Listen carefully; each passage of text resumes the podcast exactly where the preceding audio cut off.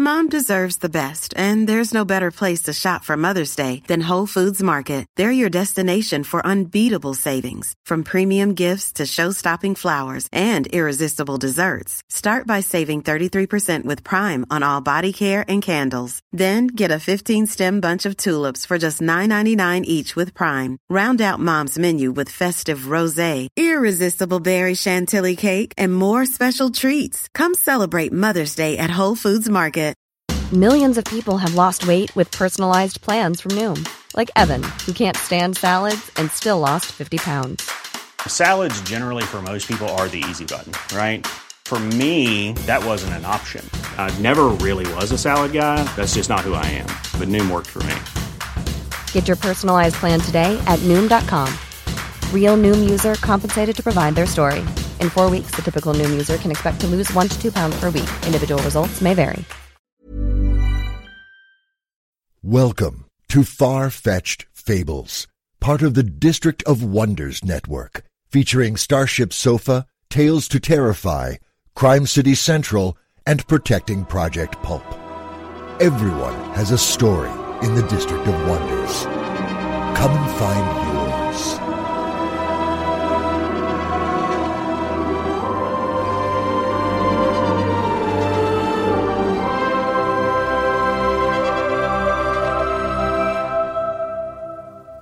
Good morning, good afternoon, good evening. Wherever you are, wherever you're listening from, this is Far-Fetched Fables. Welcome to show number 58. This week we have two new pieces of fantasy fiction to entertain your brain. First up is Lazy Tacos by Jeffrey A. Landis. Jeffrey is a scientist and a science fiction writer. As a scientist, he is a researcher, working at the NASA John Glenn Research Center. As a writer, he won the Hugo Award for Best Short Story in 1992 for the story A Walk in the Sun, and again in 2003 for the story Falling on to Mars. He won the Nebula Award in 1990 for Ripples in the Dirac Sea. His novel, Mars Crossing, from Tor Books, won the Locus Award for the Best First Novel in 2001. His many science fiction stories have been translated into 22 languages, ranging from Chinese through to Swedish. His short story collection, Impact Parameter and Other Quantum Realities, published by Golden Griffin Books, was named as a notable book of 2001 by Publishers Weekly. His most recent book is the poetry collection Iron Angels. He lives in Berea, Ohio, with his wife, writer Mary A. Turzillo, and his cats, Azrael and Teriel. More information can be found on his webpage, geoffreylandis.com. Narrating Lazy Tacos is Matthew Fredrickson. Matthew is in his mid-30s, living in Memphis, Tennessee, with a rock star plastic surgeon wife. He reads and writes and runs in his spare time. He loves to brew beer, and he'd love to make that his career. He will soon start the second season of his podcast, Freddy's Fan Fiction. You can find him on Twitter as Swami. Now sit back and relax while we bring you Lazy Tacos by Jeffrey A. Landis.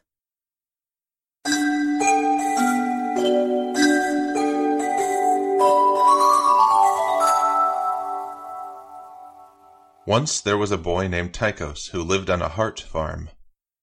His parents were hard-working people. They grew new hearts for old men and tiny hearts for babies. They grew strong hearts to plant into young men who had crashed their air scooters and needed replacements. And they grew rugged working hearts for androids who were grown in a vat. But Tacos didn't want to live on the farm. He was lazy and wanted to do something that was more fun and less like work. One day, he slung his pack over his shoulder and told his parents he was off to seek his fortune in the big city. He hitched a ride with a passing businessman driving an old-fashioned one-wheeled gyro car, and in a few minutes he was in the big city. In the big city, he apprenticed himself to a robot builder. But his robots were built all askew and didn't want to work, but just sat and wrote poetry all day. No one would pay to buy a robot to sit around and write poetry, and so after a week he was let go. He apprenticed himself to a bioengineer, but he was too lazy to sculpt DNA and spent the day programming the micro-robots to play croquet with each other, using xenon atoms as balls. And then, when he was bored with that, he programmed them to gather all the atoms of one kind together. Copper, he decided. He will make them gather copper atoms, and link them together in a sheet until the floor shone with a molecule-thick plating of copper. But no one would pay to hire a bioengineer who would not splice even a single DNA strand, and so after a week he was let go. He apprenticed himself to a spaceship pilot, but he just flew his ship in great lazy swirls around the sky. The businessmen who were to be ferried to the 7 moons refused to pay him, and so after a week he was let go. And thus it was, when he had used up all his prospects, and no one in the city would take him on as an apprentice, he sat in the park. He sat by the river of floating flowers, singing nonsense songs to himself and giving names to each of the clouds that passed in the sky.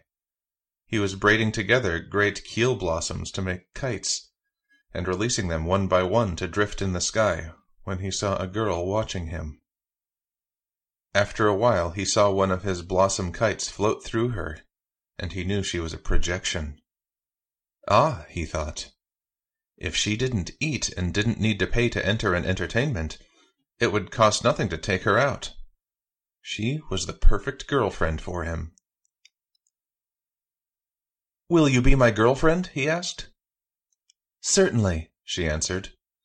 As they talked together, he discovered that she had a dowry of 10 trillion pretty rocks from her grandfather, but until the day she married, she told him, her stepfather controlled it, and she could not spend any of it, not even a single rock, except for what her stepfather allowed. Her stepfather was crafty, and did not want her to wed and take away his fortune. He had locked her away in a titanium crystal castle, and the robots who controlled it would only let in the man who will marry her. Her stepfather could not forbid her to marry outright, but he had sworn an oath. "She will marry a man who has never been born, who is wearing a cloak that has never been worn, whose shadow is silver and nothing of gold, who can sleep in a fire and never get cold," the girl, whose name was Fovis, quoted to him. "And that is the only way I shall marry." "That," Tychos observed, as he knotted together the stems of 100 keel blossoms into a great braid in the shape of a Mobius strip, "doesn't make any sense at all." "No," she said sadly. "I will never marry, but he can't prevent me from projecting." "Yet I myself was never born," he thought to himself. "I was grown from a seed like all of the sons of farmers he knew."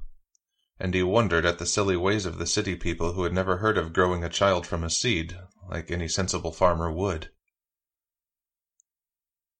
"Can you not weave me a cloak that has never been worn?" he asked her. "Indeed," she said, "I will instruct my robots to weave a cloak, but if you wear it, it has been worn, surely you know that." "Leave that to me," he said. And so he made an appointment to come to marry the girl, and on the appointed day he arrived at the titanium crystal castle, and presented himself. "My stepdaughter is very beautiful," the stepfather told him, "and I love her very much.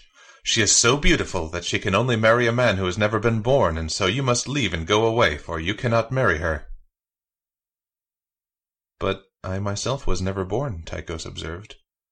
"I was grown from a seed, and here are my identity papers to show it." And indeed, when he showed the sheet of molecule-thin polyply that was his identity papers, the word "born" on the sheet of polyply was followed by a simple "no." The stepfather's face darkened as he saw this, and Tychos thought that his face was like a storm cloud. But the stepfather merely said, "My stepdaughter is very delicate, and I love her very much. Because she is so delicate, she must only marry a man who wears a cloak that has never been worn, and so you must leave and go away, for you can never marry her." "But I myself am wearing a cloak that has never been worn," Tychos observed, "for it was woven by your daughter's robots this very morning, and you can verify that if you like by asking one of them." but the stepfather only smiled wickedly and said, "You are yourself wearing it, so how can you say it has never been worn?" "This?" Tycho asked, and passed his hand through it. "This is only a projection. The cloak itself is in your daughter's room, and has surely never been worn."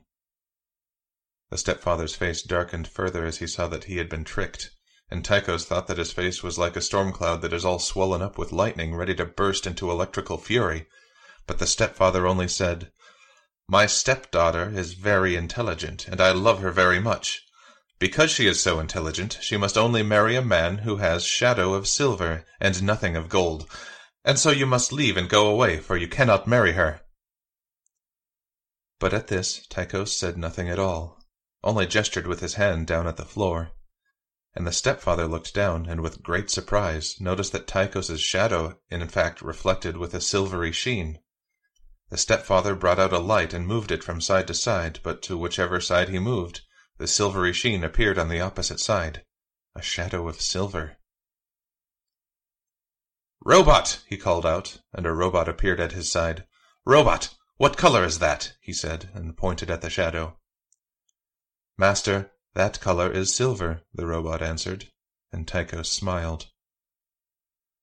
Tycho's smile was a smile of relief, for robots are very literal, and the robot answered the question that was asked. Had the stepfather asked what the shadow was made of, the robot would surely have answered aluminum. He had tried to instruct the handful of micro-robots that he had spread behind him to gather silver atoms, but there were not enough silver atoms in the molecules of the ground, and instead he had to settle for telling them to gather aluminum atoms, which were also shiny and silver. But the stepfather called his robots together, and had them go into his vast treasury and fetch gold dust by the handful. The stepfather's robots sprinkled gold dust on the shadow. But as fast as they sprinkled gold dust, the micro-robots, which Tycho's had borrowed from the DNA engineer before he'd left his apprenticeship, plated them over with a thin veneer of aluminum atoms, so that they shined silver and nothing of gold, and the stepfather knew that he had again been tricked. The stepfather's face darkened, and Tycho's thought it was like a great storm of a gas giant ready to expand out across the planet until the whole surface was engulfed in turbulence. But the stepfather only said, "My stepdaughter is very rich, and I love her very much. Because she is so rich, she will only marry a man who can sleep in a fire and never get cold. So you must leave and go away, for you can never marry her." But Tychos only laughed and said, "Why, certainly I can do that. And so indeed can any man, for if one sleeps in a fire, surely he will get hot and not cold. And so, sir, please step aside, for I wish to go inside to marry your stepdaughter, and you are in my way." But the stepfather only smiled now, a wicked and triumphant smile, and he said softly, "No, sir trickster, clever you are, but indeed you may not pass. For you may say you can sleep in a fire, but indeed I will not credit your boasting until I see it myself. Come back, sir, in 7 days. I will make you a fire, and you will sleep in the fire I have made myself, with none of your trickery, and when I have seen that, then you will marry my stepdaughter. But until then, you must go away and not come back." "I will go away," said Tychos, "and not come back for 7 days." And when he had gone away and sat in the park by the river of drifting blossoms, the projection of his girlfriend came to him and said sadly, "Oh, Tychos, how will you meet the challenge of my stepfather?" And Tychos had no answer. He had expected to pass based on clever words and brazen courage, but he had never really had a plan. Nor, for all that he racked his brains for ideas, could he think of one. But then he had 7 days, and he was, after all, a very clever lad. Surely he would think of something. And indeed, the next day, as he slept in the shade of the Teriel trees in the park — it was necessary to sleep in the shade, because the 7 moons beamed down light in a wonderful, but not at all restful, array of colors — a most remarkable thing happened to him. The old stepfather came up to him. It took him a moment to realize that this, too, was a projection, and not the real man. But still, it surprised him. "Sir Trickster," said the projection of the stepfather, "you are a cheat, and a thief, and I wish you to have nothing to do with my stepdaughter. I will offer you 1,000 pretty rocks, and with those pretty rocks you may go as you please wherever you like, as long as you never again come back to ask for the hand of my stepdaughter in marriage." This is very interesting, thought Tychos. Very interesting indeed. But all he said was, "I think not." And the next day the same projection came to him, and said the same thing, but this time offered him 2,000 pretty rocks. And again Tychos thought, "This is very interesting," but replied only, "I think not." Each day of the 7 the stepfather offered a higher price, and each day Tychos thought, "This is very interesting," but replied only, "I think not." For this was the thought which Tychos found most interesting. Why would the stepfather offer him a bribe to give up a suit that he could not win? And so he sat in contemplation, braiding his flower kites and planning. On the 7th day the very image of Tychos showed up at the castle of Titanium, all resplendent in the finest of feathers and braided spider silk, and the stepfather, surrounded by his robots, did not seem surprised to see him. But Tychos said only, "I am here to claim the hand of your stepdaughter in marriage, for she is very beautiful, and I love her." The stepfather said, "Well, indeed, but I do not believe that you are here at all." Turning to the robot on his left side, he said, "Robot!" And the robot aimed a counter-projection projector and turned it on. With that, Tychos vanished, for of course it was only a projection, and the stepfather said, loudly, so all the robots could hear, "Since the suitor has not shown up, he has forfeited the challenge and shall not marry my stepdaughter." But Tychos stepped out from behind one of the robots and said, "Not so, for here I am." He was no longer so resplendent, for he could afford only the projection of finery, but now only dressed in an ordinary working-class cloak, such as a hart farmer's son might wear, and he thought to himself, it was a pity that the projection trick would not fool him twice. "Well, indeed, then," the stepfather said. "I have here a fire, and I will very much enjoy watching you sleep in it." And he turned to the robot on his right side and said, "Robot!" And the robot opened a door.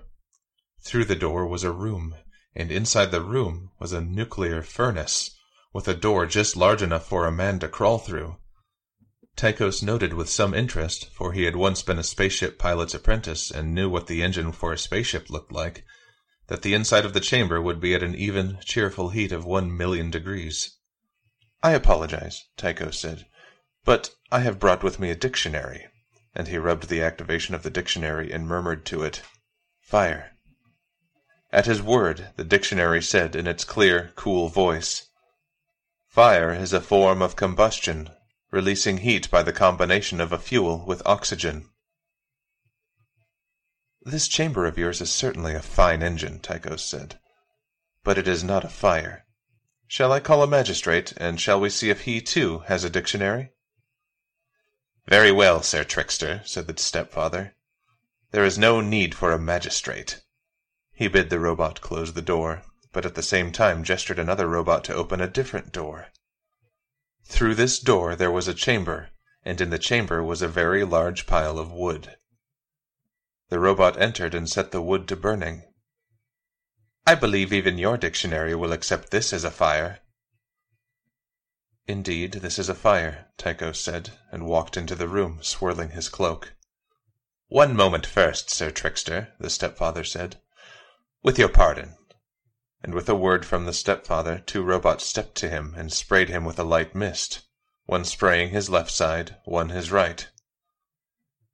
"It appears that your skin had been infested with a swarm of micro-robots," the stepfather said. Tychos was taken aback, for indeed he had his micro-robots with him, several trillion of them or so. He did not know exactly, for he was too lazy to count them all. And he had carefully instructed each of them in how to turn infrared photons away from his skin. For, of course, heat is nothing except infrared photons. And if the robots caught each photon by its tail and turned it around to run the other direction, well then, well indeed.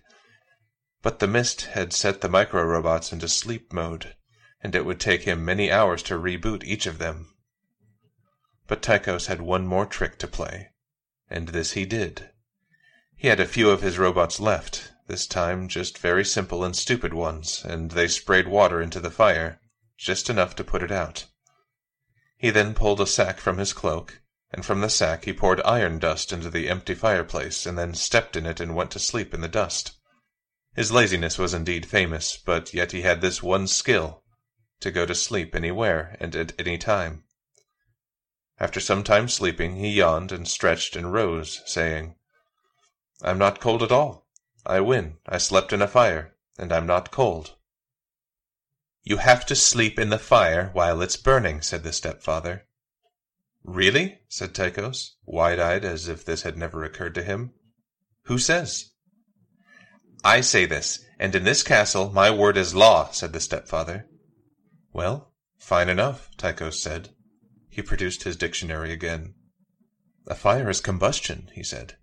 "Even as I was sleeping, the iron was slowly rusting, and rust, of course, is nothing but oxidation, or as we call it, combustion."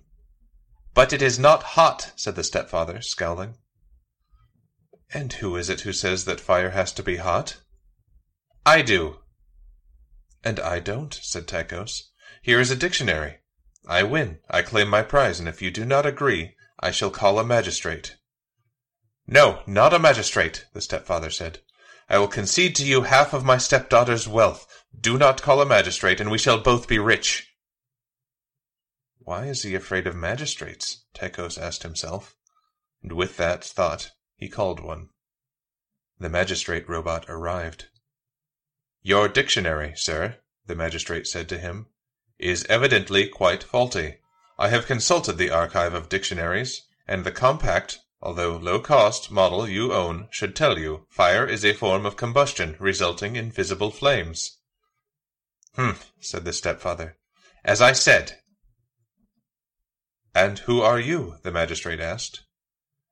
"I," stated the stepfather, "am the legal guardian of this girl Fovis, and the trustee of her fortune and of her person." "No," said the magistrate, "you are not. You are a projection of a recording of a certain Phineas Natorzond, a sapient personage whose existence has been discontinued 17 years, 7 months, 3 weeks, 2 days, 11 hours, and 13 seconds before this moment. A projection cannot be a guardian, nor a trustee, of a sapient person." "But this is my stepdaughter, and I love her very much," the projection of the former sapient personage known once as Phineas Natorzond said. "And if I am not to guard her and be the trustee of her fortune and her person, then who is to protect her from fortune hunters and from the evils of the world?" "She is a sapient personage," the magistrate said. "If she wishes to be guarded, she must see to it herself." And with that, the magistrate robot turned the projection off. After a while, when the magistrate had left, and the robots that the stepfather, or his projection, had brought to guard the titanium crystal castle showed themselves to be unresponsive, Tycho said, "Fovis, my love, your stepfather is no longer in our way, and so we may marry." And the projection of Fovis came down and said, "Tychos, you are charming and amusing and clever, but only a foolish girl would marry such a lazy rogue and schemer, and such a foolish girl certainly would come to no good end." Tychos contemplated this. "What will you do?" he asked. "I have been here in this titanium castle for long enough.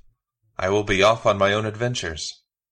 And as her parting words to him, she added, "But thank you for dealing with my stepfather." And with that she was gone. The robots left behind began to disassemble the titanium crystal castle, and in very little more than no time at all, it too was gone. "And so," Tychos thought, "here I am, and left no better than I was." But then again, no worse, he observed, and went forth to seek his fortune.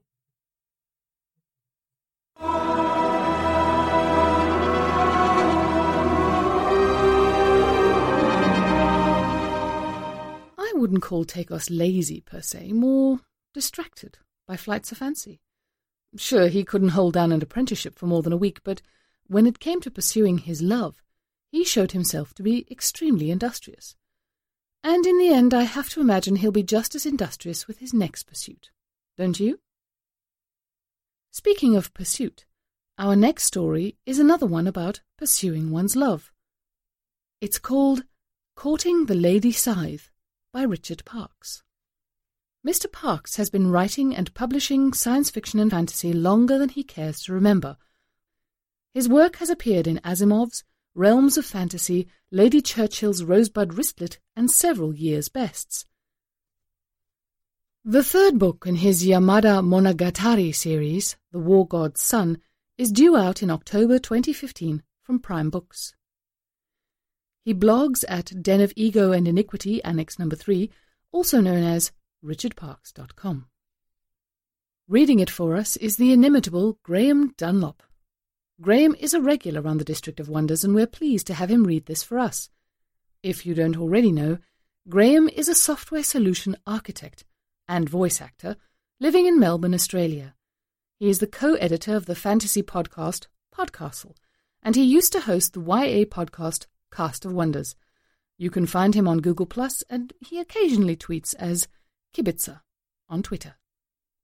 And now it's time for Courting the Lady Scythe by Richard Parks.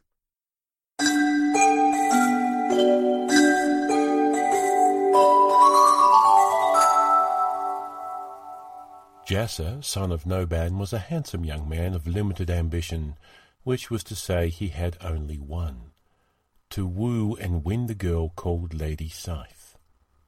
It was a frustrating ambition, to say the very least. It was noon on culling day, and the crowd along the Avessan Way was barely a crowd at all by the standards of the city. Most citizens kept off the streets of Thornall during this time if they could. Those who didn't were either the unfortunates who had friends and relatives given to Lady Scythe, or the unfortunates with business that could not be delayed, or the triply unfortunate with lives so wretched they enjoyed the spectacle of any sorrow they did not share. Whatever their reasons, they made way quickly for the Watchers, the traditional guardians of the Emperor's justice. Jasser sat in a niche high up on the remnants of an ancient wall along the equally ancient street. Hardly anyone remembered why the Avessan Way had been named for a purely mythical creature, or why there'd once been a massive wall running alongside it. Jasser didn't know, any more than he knew the tale of how Lady Scythe's family had become the hereditary executioners of the Emperor's pleasure in Thornall. Nor did Jasser care. All that mattered was that Lady Scythe, whose proper name, rumour had it, was Aseraphel, had outlived her father to become the sole descendant of her noble house. All its rights and burdens now fell to her, and today that meant he'd get to see her. Jasser sighed a lover's sigh, and the thought returned like a revenant in a particularly stubborn haunting: if only I could speak to her. It was not possible.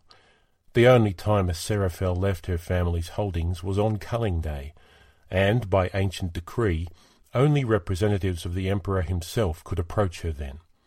All others risked instant death. It was for her own protection, Jasser realised, but it certainly did complicate matters. As for appearing at the lady's door to present his suit, well, that was unthinkable. Which is not to say Jasser didn't try it. The doorkeeper had looked Jasser up and down, made the only judgment possible, and sent him away. Now he sat and waited, just to see her. It was all he could do. "Make way!" shouted a watcher, but his command wasn't really needed. The street was almost clear now. Most people left had moved off the road and now ringed the ancient common. The watchers took up their positions at the four corners, gleaming in steel and bronze. Then came the device, pulled by a matched team of black geldings along the Aversan Way, and then into the centre of the common by the monumental statue of Somna, the Dreamer. Jasser didn't have his blacksmith's father's genius for iron and steel, but he had a fair eye for the practical applications of metalwork. The device consisted of a platform raised to about shoulder height, with a smooth steel framework mounted just beneath a circular opening in the centre. The mechanism itself was spring-loaded, though most of the actual working parts were hidden inside the platform itself. The mechanism was armed by a crank mounted on top of the platform near the driver. The victim placed his head within the metal frame underneath the opening, and when the mechanism was triggered, the unfortunate's neck would be at once stretched to its full length and then neatly severed at the base by a hidden blade. Painless, or at least so quick that it probably didn't matter. Not that anyone had been able to complain. Not as clumsy as an axe, nor requiring the skill of a swordsman. Consistent, practical, the same for all who suffered the Emperor's justice at Thornhill, high or low-born alike. The one thing you could say about a machine that you could say about almost nothing else, it was fair. The condemned arrived first. 3 today, 2 young and 1 old. That was 2 more than usual. The troubles in the coastal province at Darsa had raised the level of death across the entire empire. All of the condemned had been stripped to their breeks, their arms bound behind them.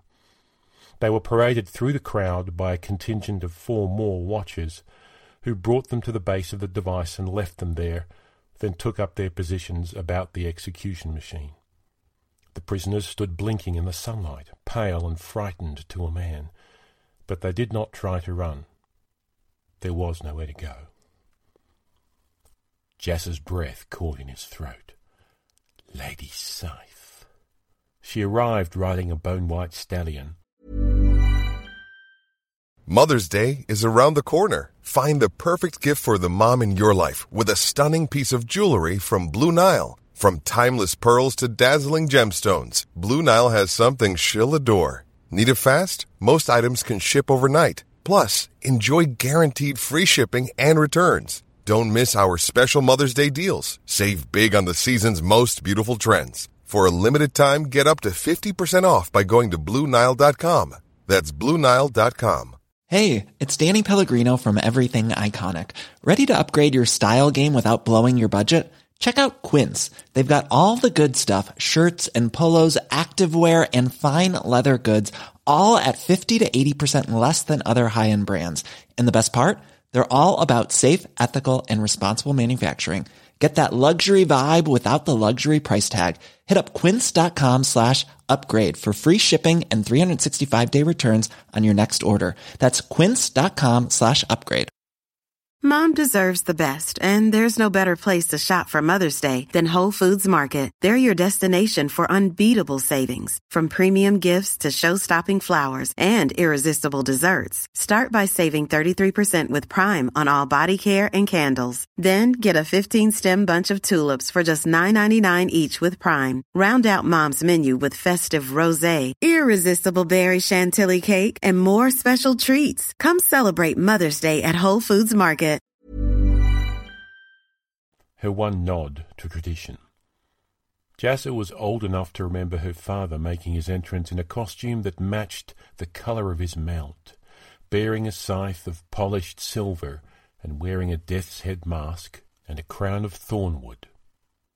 None of this for Lady Scythe. Her hair was red gold and unbound. She was dressed in a plain flowing skirt and a laced bodice. A less discerning eye could have mistaken her for a barmaid, if it wasn't for the chain of gold about her neck, and the fine leather boots and gilt spurs she wore as well. She could make her work more of a spectacle, as her father did. I wonder why she does not. Such trappings weren't required, but when he thought of it, Jasser could see their value. Any ruler would take heads when the need arose. Do it too often, even at need, and discontent could follow. Wrap such in enough legal form, plus a little mystery and ritual, and your subjects could almost forget that the real point of this show was to end the lives of 3 men. But when Lady Scythe was at work, there was no question of why the 3 wretches in question were present. She drew rein on the common and said in a clear, sweet voice, "The Emperor has commanded. All will obey." No one else spoke or made any more noise than a body must.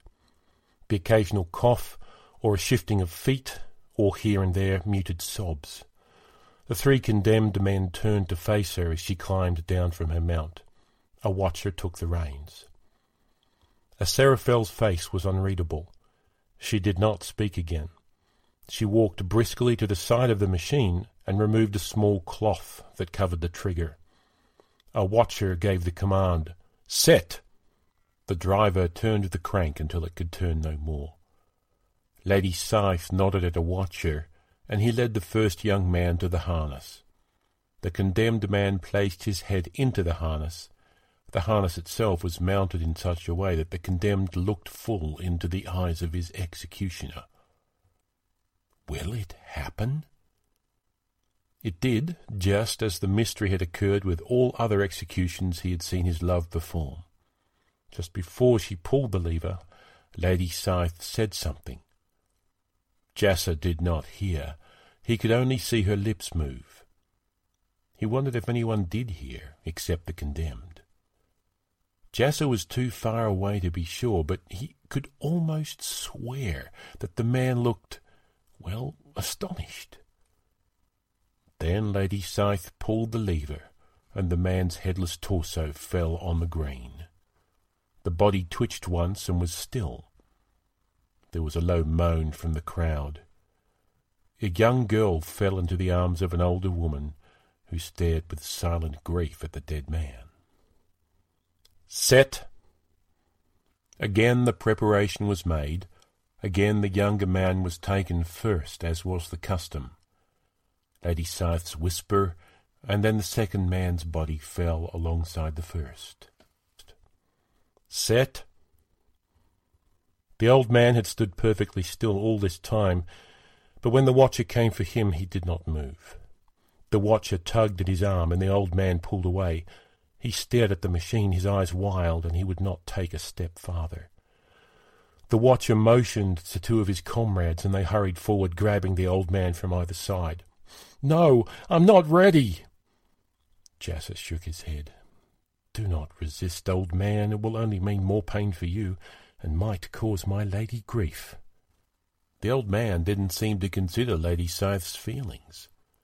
He was still attached to life and meant to stay that way. He struggled with more and more desperation as the guards pulled him closer and closer to death. He almost broke free, and one guard raised a mailed fist over the poor man's head. "Stop!" The fist halted in mid-strike. Even the condemned man ceased struggling. He watched with the others as Lady Scythe walked up to him and held out her slim hand. The watchers glanced at each other, then at her, and they let go of the old man and stepped back. The old man looked confused. He stood unmoving for a moment, then he took her hand, and she stood on tiptoe to whisper something in his ear. He drew himself up to his full height. For a moment the years seemed to fall away, and Jasser could imagine what he must have been like once. The old man smiled then and let the girl lead him very slowly to the machine. In a moment he was in the harness, stoic and patient as stone. In another moment he was dead. Lady Scythe climbed the steps to the top of the machine, and the driver bowed low. She reached down, and one after another lifted the severed heads and held them high for the crowd to see. Then all was done.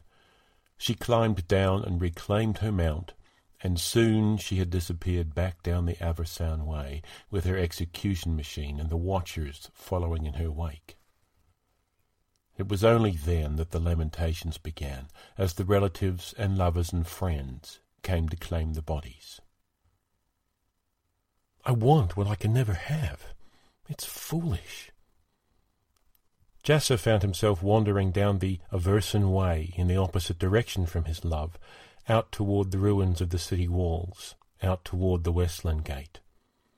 He was thinking, what little could be called thinking amidst the brooding, that he would take a long walk in the countryside to clear his head and his mood.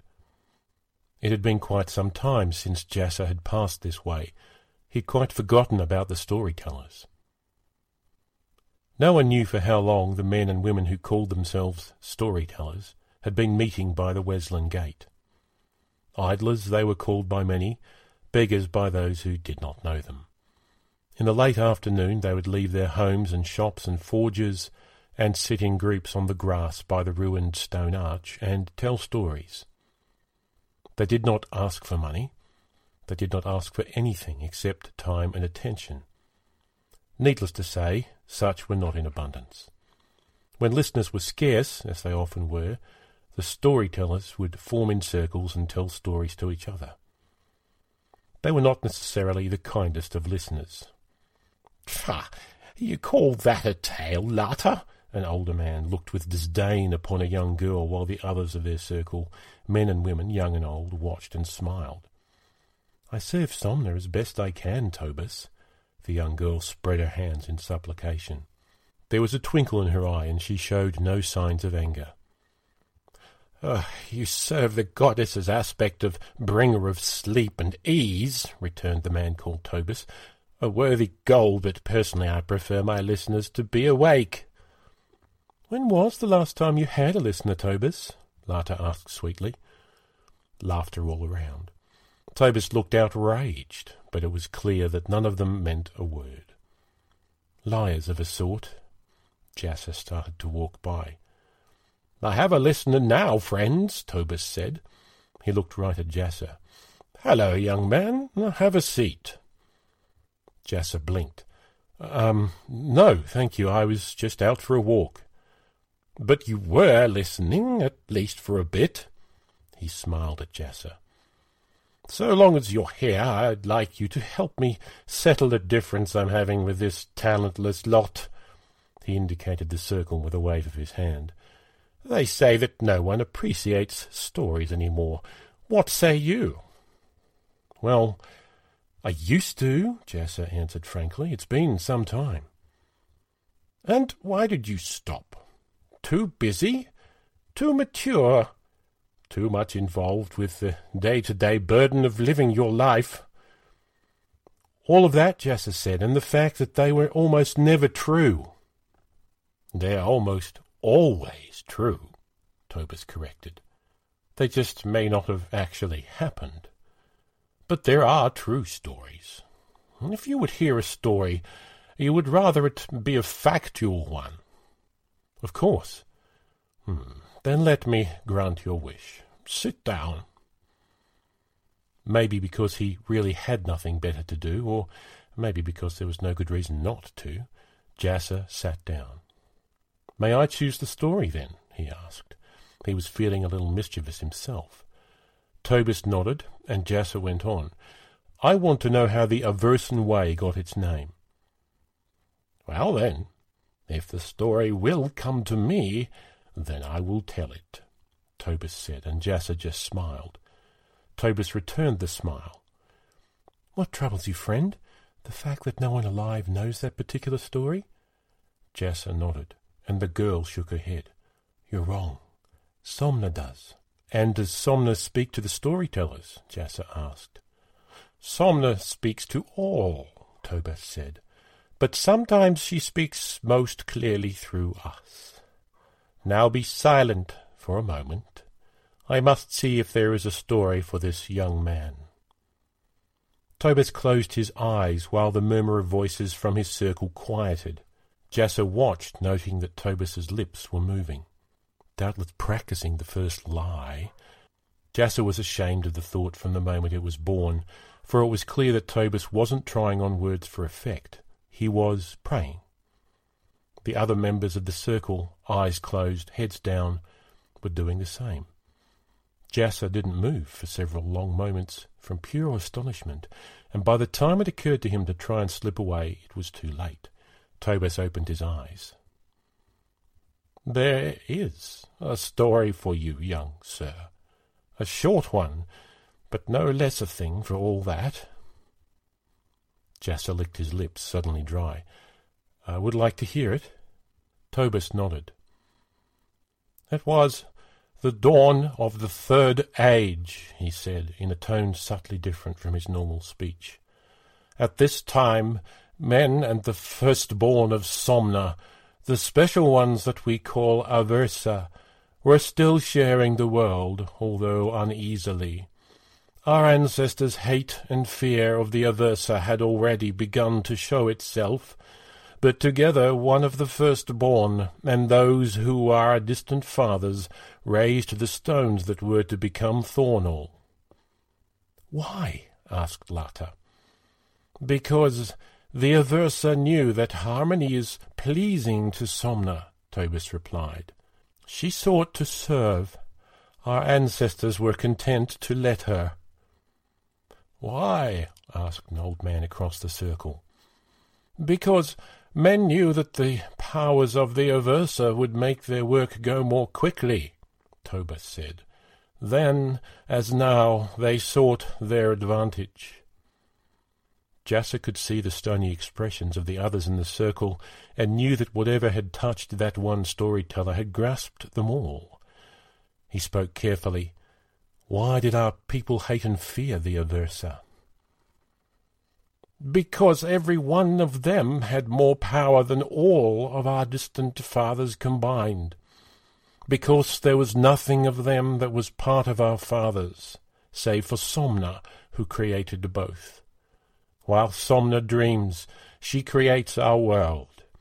The Aversa share a bit of that sleep, as well as the dream. Any one of them could remake the world, up to a point, and no one of our fathers knew what that point might be. Uncertainty breeds fear like cattle. What happened? The walls were finished. The temple of Somna was finished. Our distant fathers tried to slay the Aversa as soon as this was done. They failed. With a word, she broke the temple and then walked out of the city, along the path still called the Aversan Way, through the Weslan Gate. When she stood beneath it, the walls fell, all except the Weslan Gate, where we gather to this very day. Where did the Aversa go? To Loga's well at the foot of the Gralat Mountains, which some call Gahan's Spine. Tobis shook himself and his features relaxed. The others in the circle followed him as if on cue. Perhaps it was planned that way. Jasser did not think so. "Did I go too far?" Tobis asked the others. He seemed to have forgotten about Jasser. "The lad's question was unforeseen and ill-timed," said the old man who had spoken before. "But if he were not meant to speak the answer, it would not have been spoken." "You're a fatalist, Goss," said another. "I think it was a mistake." "It doesn't matter. It's done," Lata said. "What's done?" Jasser demanded. Tobis shrugged. "If you don't know, then perhaps that's for the best. Thank you for listening." The circle broke apart. Somna's storytellers went off alone in ones and twos, and all in silence. After a while Jasser left too, with the rather strange feeling that, as he passed beneath the Weslan Gate, he was leaving a temple. Jasser did not go very far in his walk outside the city walls. He soon passed through the Weslan Gate, now deserted, and made his way home. There was no one there to greet him. There had not been since his father's death the month before. The smithy attached to the building was locked tight and shuttered, the forge cold. Jasser gathered what he thought he would need, and in the morning he left the city. As he passed the Weslan Gate, Jasser paused for a moment and smiled. "I need a miracle to win Lady Scythe. If there's any truth at all in what the storyteller said, now I know where to find one." It's not as if he had anything to lose. The Aversa laughed until Jasser was afraid the roof of the cave would come crashing down on both of them. She finally wiped tears from her eyes and grinned at Jasser. She had a lot of teeth. Sharp, too, he thought. "They still tell that story in Thornall? Such a paradox that men's lives should be so short and their memories so long. For all that, they never seem to learn much from either." "Then it's true?" he asked. The Aversa shrugged. "Truth is a matter of interpretation. If the storytellers failed to mention that, I will be amazed. Did it actually happen?" "More or less." Jasser had followed the storyteller's directions and walked for 2 days till he came to the foothills of Gahan's Spine. He followed the only road, more of a goat path, and came to a freshwater spring near the end of a narrow box canyon. The cave was just a little farther in. He found the Aversa sitting on a chair of stone about 10 yards from the entrance, at a place where the entrance shaft opened into a high echoing chamber. For a creature of myth and legend, she was surprisingly easy to find and to recognize. She was slim and elegant, but her hair was white, and the beautiful proportions of her face were none the less covered with skin almost translucent with age, marked with a fine network of lines almost as if she had been woven of spider silk. Her eyes were larger than any human woman's, and the colour of amber. She almost appeared to be waiting for him. "It's true, then? You can reshape Somna's dreams?" "We can make small changes in the world, if that's what you mean. Trifles, and at very high cost." "I'm not a wealthy man, but I have some property to sell." The Aversa almost burst out laughing again, but she confined it to a brief chuckle, though it took obvious effort. She shook her head. "Let me show you something, Jasser of Thornall." The world changed. They weren't in a cave now. They stood in a perfumed garden at the base of a mountain that looked a little like the one where the Aversa made her home now. A waterfall cast rainbows into the air as it fell into a marble basin. Statues of exquisite artistry were set into niches carved in the living stone, in places Jasser remembered seeing as eroded crumbling rock just a few minutes before. The Aversa sat down on a white stone bench and patted the seat beside her. Jasser sat down numbly. "How do you like my home?" the Aversa asked. "It's lovely." "Yes," she sighed deeply. "It's also gone." They were back in the cave. The Aversa wasn't smiling now. "Once all my people lived like that. But there never were very many of us, nor did living in peace with your kind work out very well. They'd have us greater demons than Gahan himself when the mood struck them. Use us when they could, kill us or drive us away when they could not, until what few of us are left hang on in the empty places that no one else has found a use for." "With your power, why did you allow this to happen?" The Aversa smiled again ruefully. "Our power is in the reshaping of Somna's dream, the dream that is the world. But it is still Somna's dream, not ours. Do you know what happens when someone reshapes the dream in a way she does not like?" Jasser shook his head, trying not to lose himself in her amber eyes. The Aversa continued, "It disturbs the goddess's sleep. Do it often enough and brutally enough, and she wakes. The world ends. Do you think the Aversa wanted to do what the demon Gahan, with all his tricks, has so far failed to accomplish? Your folk have their place in Somna's dream, or they wouldn't be there. I think ours will soon go away entirely." "But you are beloved of Somna, first of all the races of the dream." The Aversa looked around at the bare stone walls. "As I said, the cost is high. Only we pay it, Jasser. You do not. You choose your way, and that has its own consequences which have nothing to do with me. Now then, do you still want me to help you?" Jasser took a deep breath. "Yes." "You're a fool, but I already knew that. This concerns Lady Aseraphel of Thornall, yes?" Jasser blinked. "How do you know that?" "I can always tell when the storytellers have been at work and whom they've touched. The dreams told me the rest. Call it a whim, but I will help you. What do you want?" "If you've seen my dreams, you should already know." The Aversa smiled again. "Clever boy. Dreams at once reveal and obscure. It's true I know what you want. Do you?" Jasser shrugged. "I want Lady Scythe to love me. I want to have her lips on my brow. I want her to look into my eyes with such devotion that in that instant She is mine, and only mine." The Aversa nodded. "So I expected. Hand me that stone at your feet." Jasser bent down and picked up a piece of dull limestone, little more than a pebble. He handed it to the Aversa, and in a moment she handed it back to him, only now it wasn't a stone. What she gave him was a small bronze medallion on a leather thong. "Wear this," she said. "When you return to Thornall, show it to the watcher at the gate. You will get your wish. Or—" Jasser was already tying the cord around his neck. Or you can toss it in the nearest river, or simply drop it here and now, go home, take up your father's profession or some other, and build a life for yourself without Lady Scythe.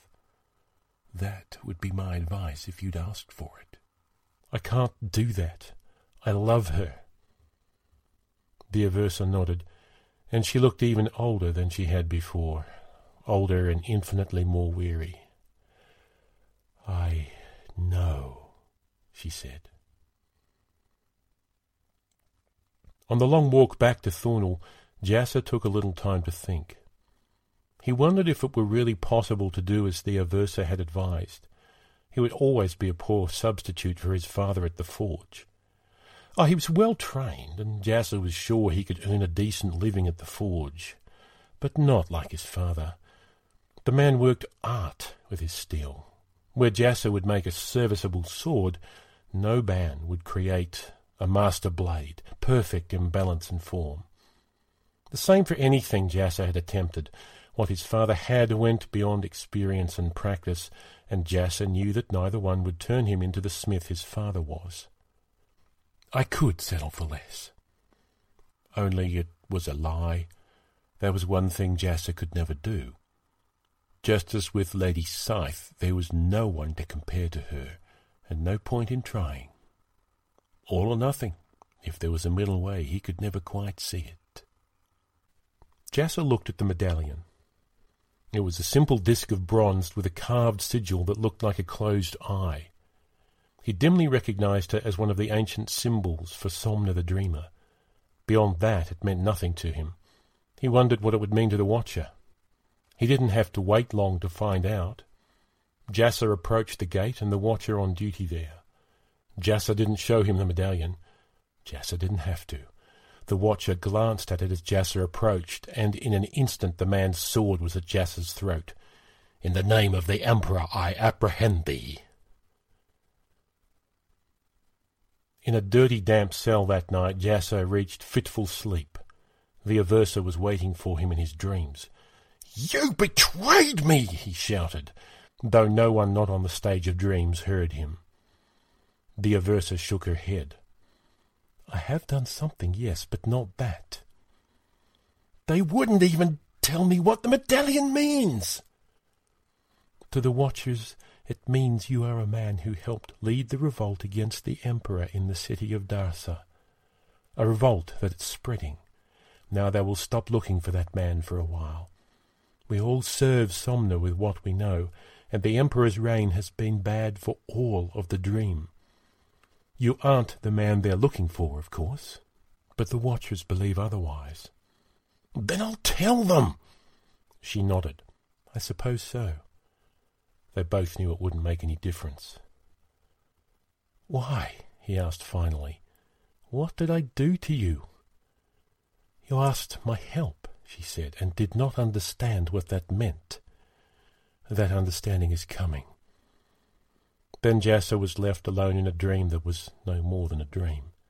In the morning he did not remember. Jasser walked with three younger men along the Avisan Way, his arms bound behind his back. In time, he came into the presence of Lady Scythe. Jasser almost smiled. "At least no one can deny me this much." One by one the others died. Soon it was his turn. He looked right at Lady Scythe and said, "I love you." The Watchers just stared. Lady Scythe's sweet face had a quizzical look, but she didn't say anything. Jasser drew himself to his full height and waited for the watchers to try and force him, as they had the old man. It didn't happen. Lady Scythe stepped forward immediately and took his hand. She led him to the device. "You don't understand," he said. "I love you." She smiled at him. "I do understand," she said, and then Jasser was in the harness. Her smile flirted with madness. "Of all those I have loved, you were the only one to speak first of love to me. Thank you." Lady Scythe took her place by the lever, and then Jasser saw her lips move, as they always did. Only now he was close enough to hear. Now he was close enough to see the look of joy and devotion in his lady's eyes, the recognition that was always there when she pulled the lever and looked into the eyes of death itself. And at that instant it was all for Jasser. "I love you," she said. Jasser wanted to laugh, but he had no time. When the storytellers gather at the Wesleyan Gate, every now and then someone tells the story of how a Lady Scythe took an unclaimed head lying by the statue of Somna the Dreamer and made the skull into a gilt drinking cup. They would tell of how she would smile to herself as her lips brushed its cold brow and she gazed into its empty eyes. No one really knew if this actually occurred, but like any good story it grew enough in the telling that, in time, more than one good meaning found haven in the shade of it.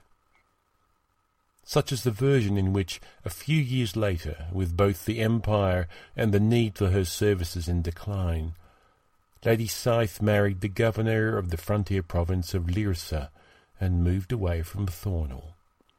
Her clothes, her gold, and the skull cup were all she took from the city. The execution machine fell to rot and rust beneath the statue of Somna the Dreamer, who, with closed eyes, saw all.